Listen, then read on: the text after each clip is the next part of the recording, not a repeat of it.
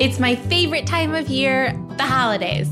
We're celebrating with our family by making a tasty buffet pastrami meatballs, Brussels sprout latkes, my airline cookie sheet cake, and a family holiday tradition, lefse, with a little help from those who know it best.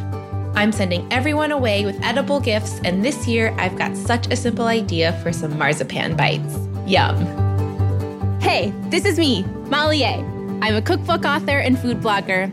This is my husband, Nick. And this is our home, our farm on the North Dakota Minnesota border, the place where I eat, sleep, and breathe food. My food is a delicious mix of my Chinese and Jewish heritage and a taste of the Midwest. One of my favorite holiday traditions is making a gingerbread house. But the problem is, you can't eat it.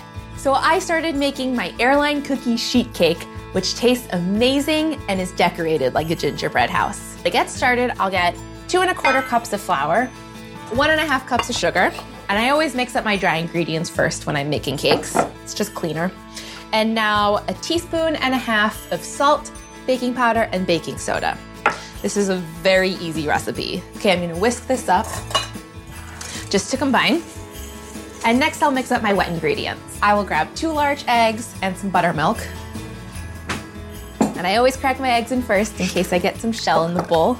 And now a cup of buttermilk, which will add great moistness and tang, and a cup of speculoos, which tastes like an airline cookie and is what makes it taste like gingerbread. Yum.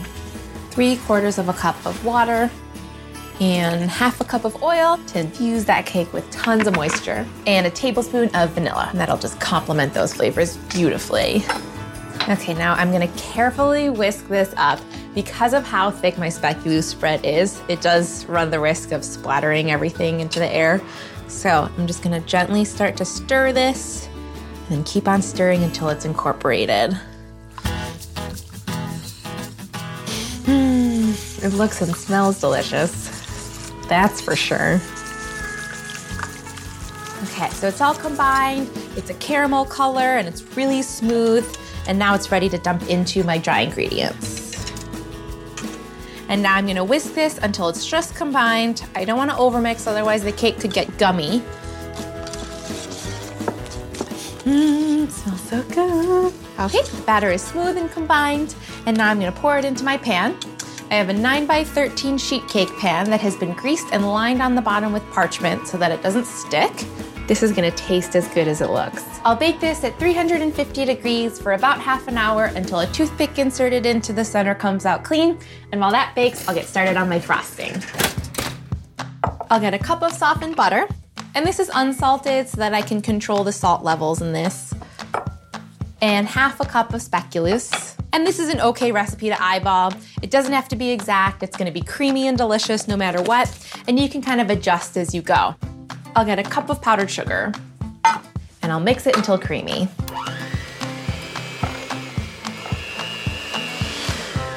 I'll scrape down the sides to make sure everything gets incorporated. Give it one more mix. Looking good. And now I'm gonna add a pinch of salt to punch up those flavors and some vanilla, which will go really nicely with the speculoos. And this is an optional addition, but I like adding a few drops of brown food coloring to darken the frosting and make my beige marzipan decorations pop. All right, and I'll just mix those to combine. It's looking great. I'm gonna sneak a taste. Mmm, mmm. It's buttery and it's sweet and it tastes like the holidays. Okay, I'm smelling the cake. I'm gonna check on it in the oven amazing. I am going to test this. And that's perfect. I'll let this cool fully and then I can frost. Once the cake is cooled, I dump all of my frosting onto the top of the cake and then use an offset spatula to spread it evenly all over the top, getting all the way to the edges. And this is the canvas for my gingerbread village. I have all my decorations here and I'm gonna grab a rolling pin because I'm going to make little marzipan houses. And marzipan is just an edible clay made out of almonds and sugar. I like dusting my surface with a little powdered sugar so that the marzipan doesn't stick. And now I'll roll it out till it's a quarter inch thick. It's sweet and almondy and so good. It's my favorite ingredient, especially around the holidays. And then I'll cut out my houses, and then I'm gonna use little baby cookie cutters to cut out windows in my houses. I have a heart, a square, and I'm using the top of a piping tip as a circle. And I'm gonna make them all different. And they're gonna create my little village on top of the cake. They look so cute. My village is built, and now I'm gonna add some coconut snow on the bottom. Got candy coated chocolates for the garland, some fresh rosemary for the shrubs and trees, and some gold sprinkle balls on the roof will represent lights on the houses. I love a twinkle of gold on all of my holiday desserts. And gummy horses bounding through the snow. And then a peppermint candy window. Okay, the hardest part is knowing when to stop, but the best part is that now we get to eat it. And I've got a great idea for this leftover marzipan that I'll tell you about later. The best parties have favors, especially parties around the holidays. And I like a favor that you can eat. So I have some marzipan left over from decorating my cake. I'm gonna cut it out and make mini marzipan candy bars for my guests. To start, I'll dust my surface with powdered sugar so that the marzipan doesn't stick. And I'll get it on the bottom and a little on the top as well. And marzipan is a candy dough basically, and it's made out of nuts and sugar. Because I'm making candy bars, I'm rolling it out to about a half inch thick. It's kind of a workout. okay, I'm gonna check for the height. Perfect. To start, I'll cut a straight edge, and this will be the bottom of my bars. And now I'll measure out inch and a half increments. You don't have to get this exact though, any shape will do.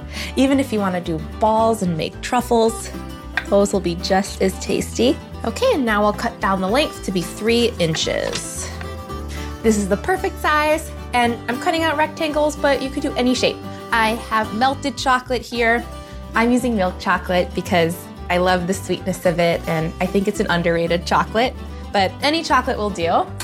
And now I'm just gonna dip my bars in fully, and I'll use two forks to help fish it out. Mmm, wanna get it all evenly coated. And I'm gonna place them onto a rack to dry, and there's a pan underneath that to catch any excess chocolate. I love the way milk chocolate goes with almondy marzipan. It's so sweet and good, and it's gonna form the perfect shell. It's important to put on the sprinkles before the chocolate sets, so I'll dip a few in chocolate, add the sprinkles, and then go back to the chocolate dipping and then add those sprinkles. And they're so quick and easy, they're even a great last minute holiday gift. The opportunities for using sprinkles during the holidays are everywhere, so don't think that I don't take them all. Once these are set, I'll put them in gift bags and put them out for my guests so they can have a little treat. Every year around the holidays, I've gotta make latkes. Latkes are a traditional Hanukkah fritter, and typically they're made with potatoes, but this year I'm putting a twist on them and making them with Brussels sprouts. Oh, I'm so excited about them. I'll use four egg whites, and I'm only using the egg whites because they make the latkes extra light and crispy. A squeeze of lemon juice will brighten up the Brussels sprout flavor. And I'll whisk this to combine, and then I will add my Brussels sprouts. Now, Brussels sprouts you can either buy shredded or shred them in a food processor or even by hand. And it's important to get them nice and finely shredded so that they cook when they're in the pan. Okay, and for added flavor, I'm gonna chop up an onion and some garlic to go into my mixture. I wanna make sure that I'm adding some bold flavors so that they come through against that fried crust. I'll toss this mixture together and get it evenly coated with the egg whites. Next, I'll add my dry ingredients, all purpose flour, and this will help thicken up these latkes and bind them all together. Some salt to season it, black pepper, and just a touch of heat with some crushed red pepper. Yum! And now I'll mix this to combine and then we'll be ready to fry. This is essentially a Brussels sprout hash brown. I would have this for breakfast with an egg on top. So the mixture is combined. It does look a little bit dry, but that's okay because it'll all stick together in the pan. So I'm gonna heat up my oil. I'm gonna get a nice healthy layer of oil into my frying pan. And then I'm gonna get this hot at medium high. Okay, I'm gonna check to see if the oil's hot enough by dropping in a strand of Brussels sprout and seeing if it sizzles. That's exactly what I'm looking for. That oil is hot, the Brussels sprout is sizzling. I'm ready to fry my latkes. And I'll drop in scoops of the mixture, allowing about an inch of space in between them. And I'm gonna use my spatula to pack it together so that it all sticks. And if any pieces start to come apart, you can just use a spatula to help it back together. I can smell the crispy shell forming. I'll pan fry them for about two minutes on each side until they're golden and crispy. And I can hear that great sizzle, which is like the best sound of Hanukkah. I'm gonna flip this one. Oh my gosh, that one looks so good. Latke sizzles. Who needs Christmas music? And then I'll transfer them to my rack over a pan, and that's gonna keep them crispy. These are gonna be so good. And because I'm not serving these for a little while, I'm gonna keep them warm in my oven. And now these are gonna be great by themselves, but what's gonna bring them over the edge is my balsamic Dijon sour cream. Simply combine sour cream, Dijon mustard, honey, and balsamic vinegar.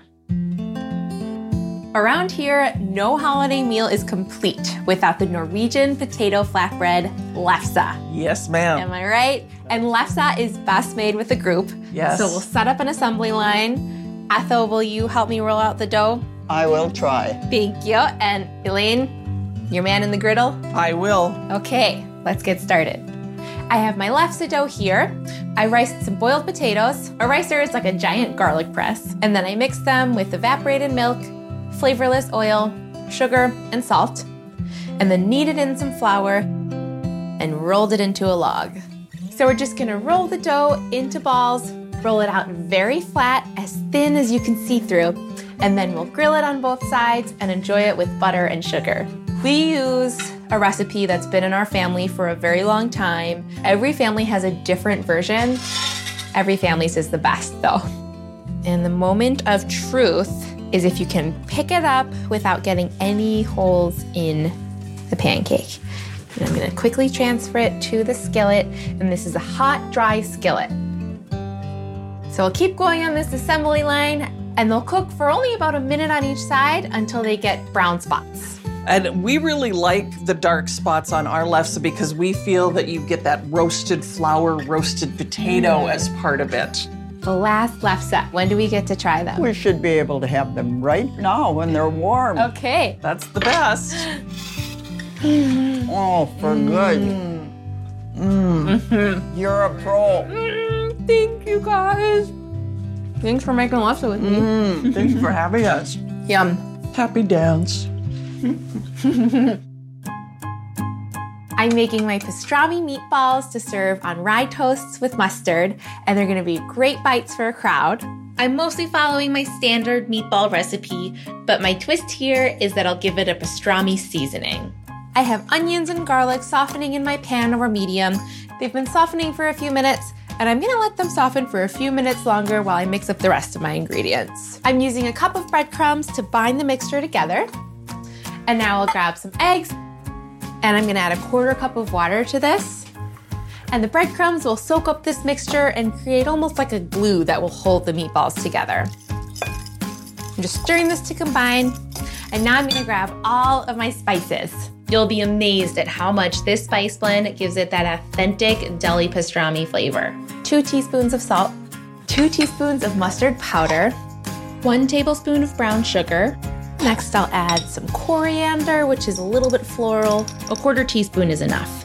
Cinnamon, another quarter teaspoon, a pinch of cloves, an eighth of a teaspoon of allspice, a half teaspoon of red pepper. We'll add a touch of heat, some ground black pepper. The magic of pastrami is that it's smoked, but I'm not gonna smoke these meatballs for hours. So I am using liquid smoke, which is a really strong smoky flavor, and a little bit goes a long way. I'm gonna add some chopped fresh parsley, and the parsley will help balance out all the heartier flavors in the meatballs. Okay, next I'll add my onions and garlic. They're looking and smelling great. And I cook them just to help soften them and bring out their flavors. And I'll mix this up to combine the spices, and then I'll add the ground beef. Now, it's easiest just to get in there with your hands to mix this all up. And I'm using a leaner ground beef here. And now mix it all up with my hands. And I wanna mix these to combine evenly, but I don't wanna overmix, otherwise it could get too tough. This is looking good and combined. Now I'm gonna roll it into balls. I have two sheet pans here covered in foil and grease so that they don't stick. And now I'm gonna roll balls out of my meat mixture. I want them to be bite sized. So about the size of ping pong balls. They'll lose a little bit of size in the oven, but just like this is perfect. I've got a lot of rolling to do. I better get going. I wanna be careful not to pack them too densely, otherwise they'll be kind of tough when you eat them. Got my last ball here. They're looking so cute. I'm gonna bake these at 450 for 20 minutes until they're golden brown. I cannot wait to check on these meatballs. They are looking great. They're so nice and brown. They smell like a deli. Now I'm gonna grab my mustard to put these bites together because you can't have pastrami without mustard. And some bread and butter pickles because they look cute and you gotta have a pickle with your sandwich. To assemble my bites, I've got some rye toasts here, heavy on the caraway, and I'll add a drizzle of mustard, top it with a meatball, and a pickle slice, and a toothpick to hold it all together. Oh, for cute! The meatball, the crunchy pickle, the tangy mustard, and that toasty rye underneath is going to be delicious. I'm so excited about these. I have to take a taste. Mmm. They're so good. The meatballs are sweet and smoky. That pickle adds a perfect crunch. And the soft rye. Oh my gosh, these are everything. Mm. Oh, this looks so good. These are adorable. Slide it over. The left lefse. Everyone is unique. I'm not used to this uh, refined dining. It's so dainty. Yeah. Yeah. Do you think you have enough meatballs? I'm going back for seconds. Happy holidays, everybody. Thank, Thank you. Merry Christmas. Happy Hanukkah. Oh, I can't wait to roll this up. Mmm. Mmm, Molly, this is so good. How are the latkes, Roger? Exquisite, Molly. You get an E today. Time for dessert. Wow. Oh, my That goodness. looks great. Oh, that's so cute. A marzipan village. Wow, This is so good. it is. Really good. This tastes just like gingerbread. I have one more little sweet treat for you guys before you leave. They're marzipan dipped in chocolate and covered with just the right amount of sprinkles. Wow, thanks, I Molly. love these sprinkles. Enjoy!